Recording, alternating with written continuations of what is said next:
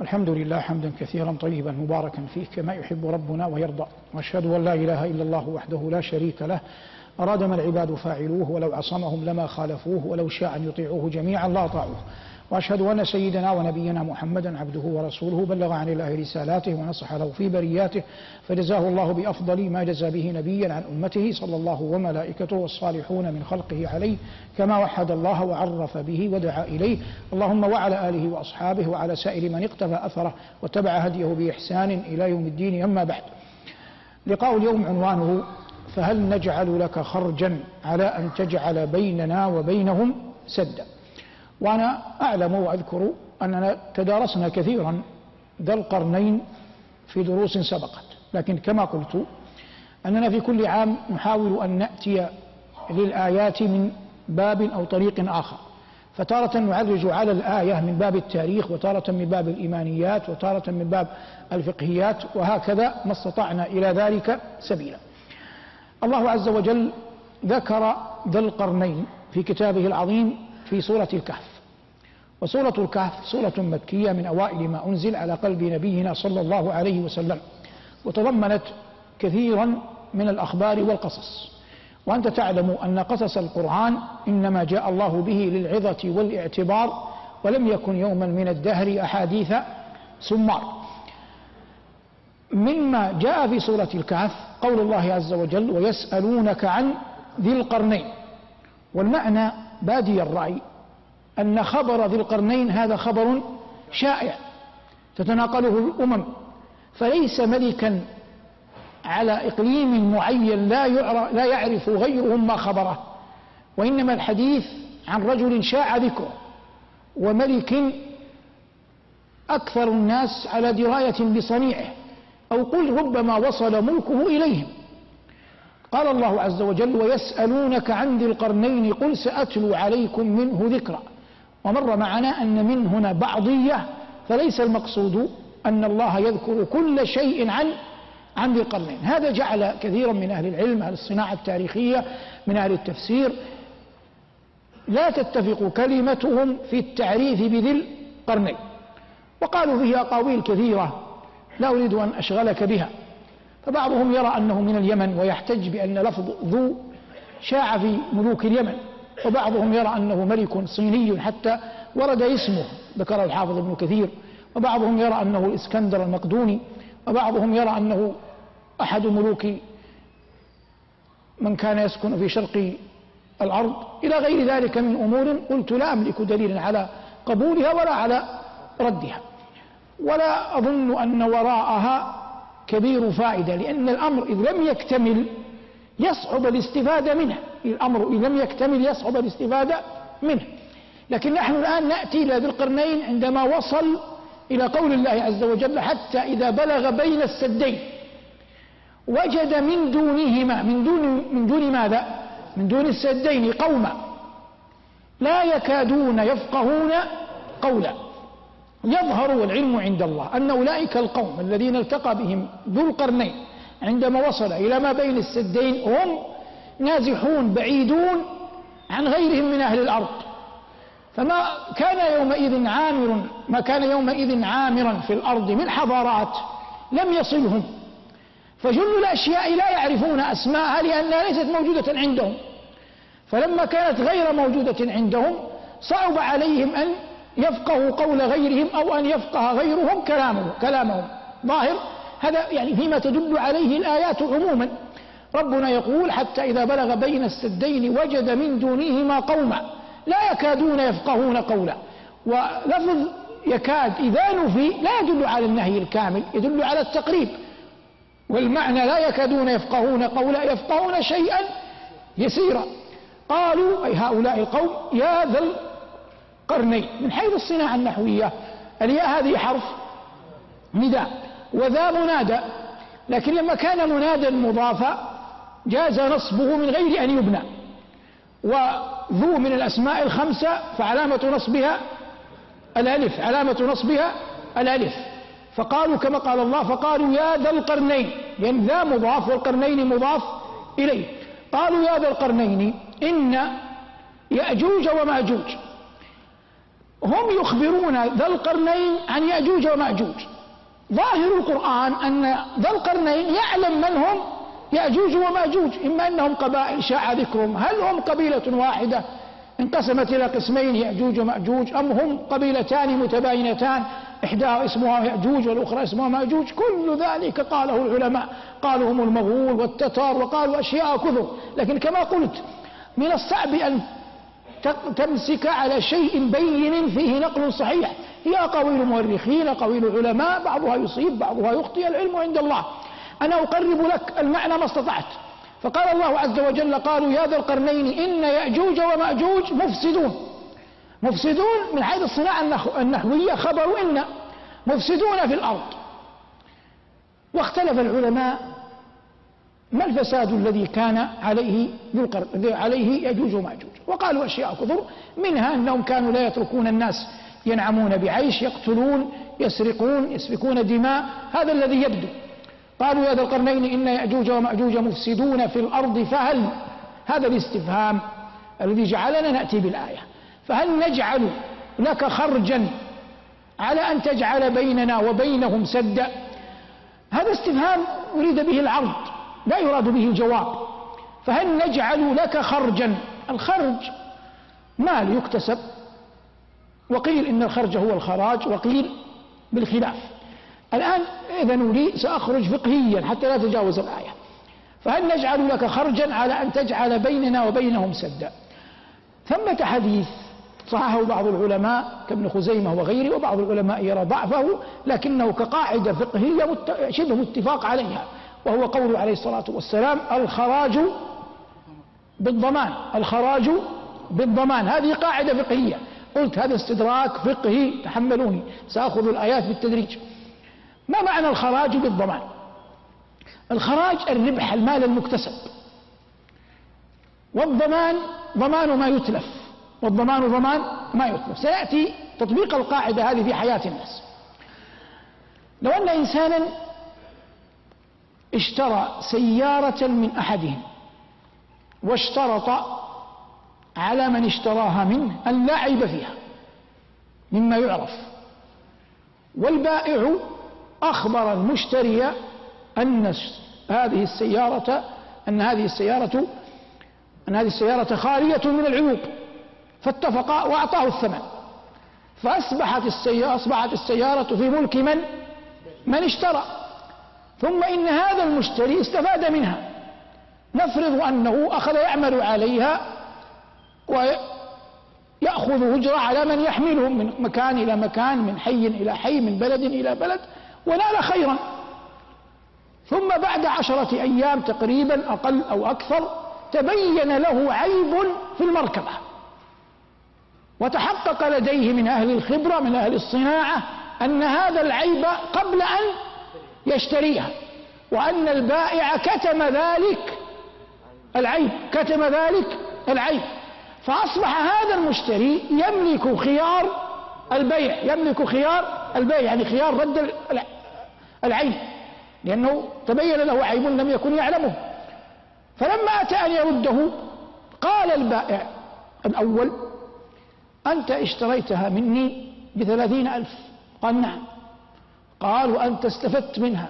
لك عشرة أيام توصل بها وتأخذ أجرا.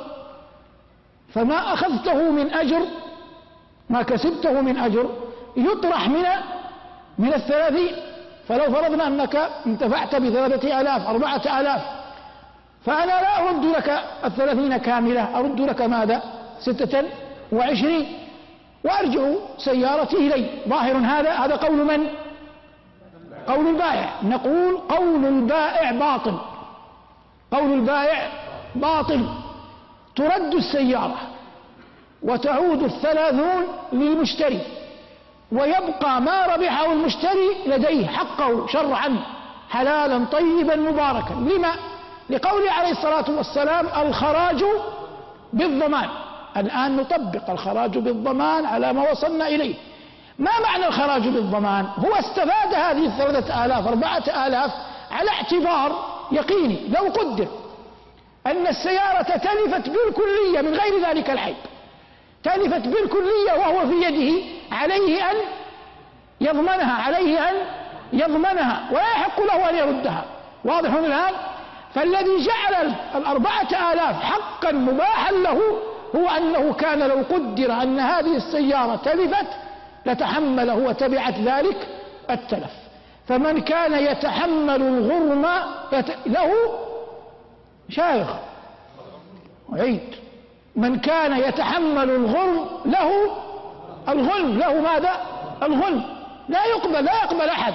أن تجعلني أتحمل الغرم ولا تعطيني الغرم الغرم بالغرم. واضح الآن؟ يعني لا يقبل أن أحد يحمل الضرر ولا يعطى النفع. هذه ما يقبل بها عاقل. وربما مر معنا كان في رجل قبيلته إذا جاء الحرب ينادونه فيذهب يحارب ويقاتل. فإذا جاء يقسمون الغنائم وعندهم غداء أو عشاء تركوه. ويعطون رجل آخر. هو كن عنه بجندب.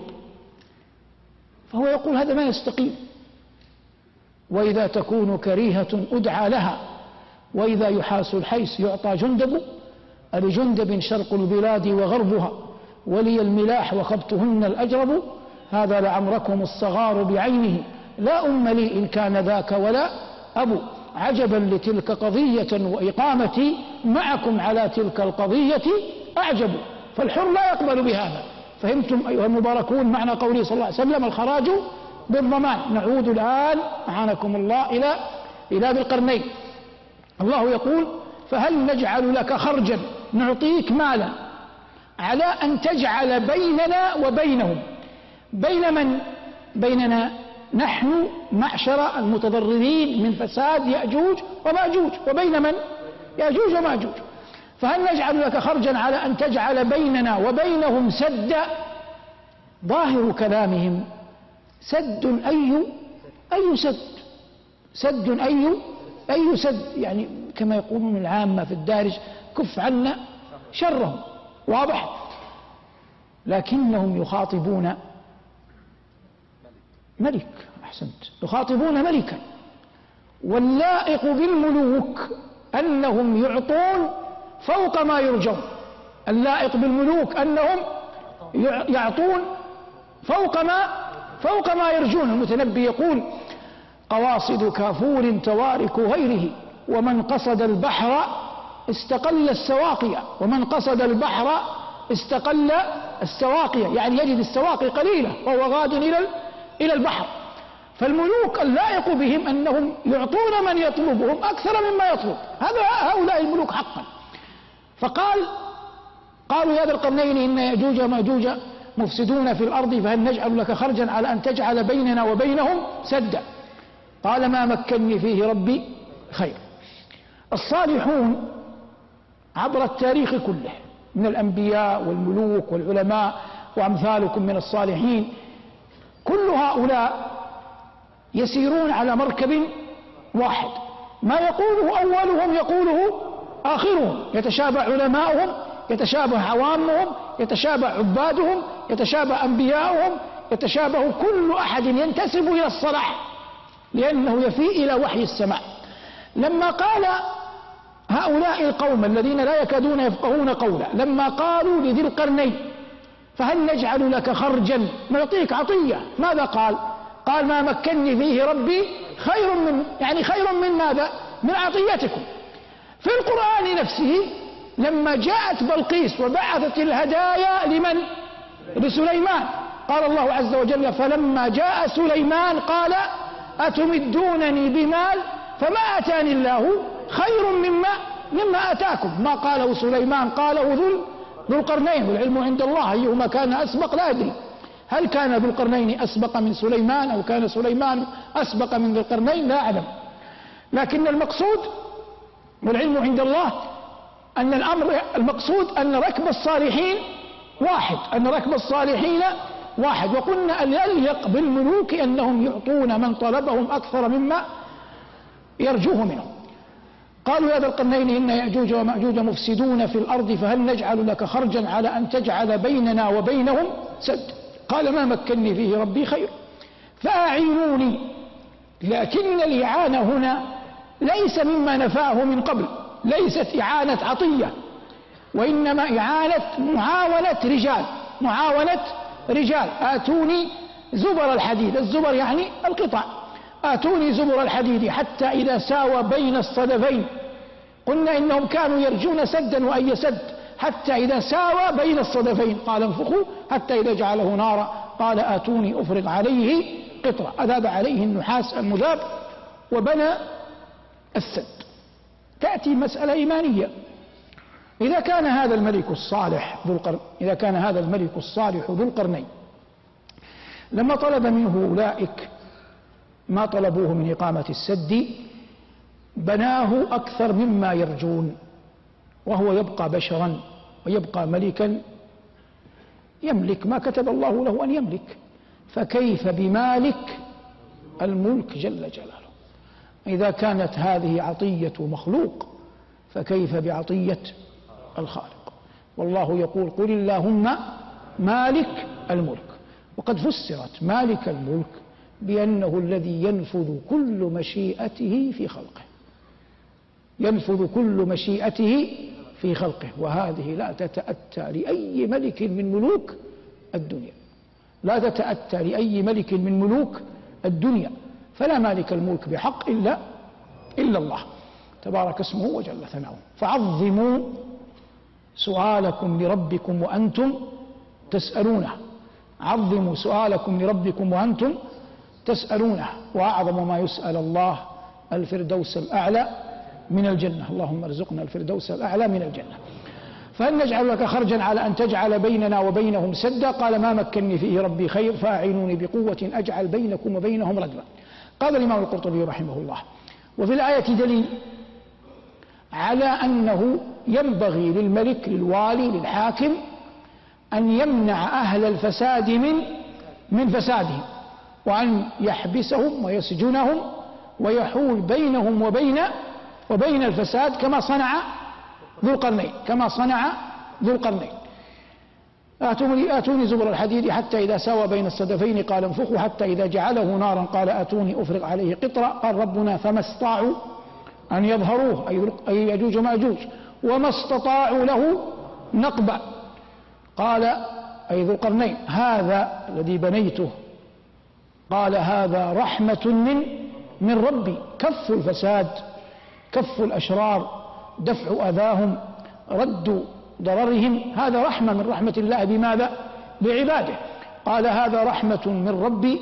فإذا جاء وعد ربي قصد قرب. قرب ماذا؟ قرب الآخرة قرب الساعة. فإذا جاء وعد ربي جعله دكاء وكان وعد ربي حقا. هذه دكاء أيها المبارك تحتمل معنيين. إما تحتمل خروج يأجوج ومأجوج وهذا حق لا بد أن يقع. لكنني أقول إن لفظ القرآن لا يساعد على معنى أنهم يخرجون. وإنما غالب الظن إنما المقصود هو قول الله عز وجل كلا إذا دكت الأرض دكا دكا ومن ضمنها هذا الردم الذي أو السد الذي بناه ذو القرنين على قوم يأجوج ومأجوج والعلم عند الله. صلى الله على محمد وآله والحمد لله رب العالمين.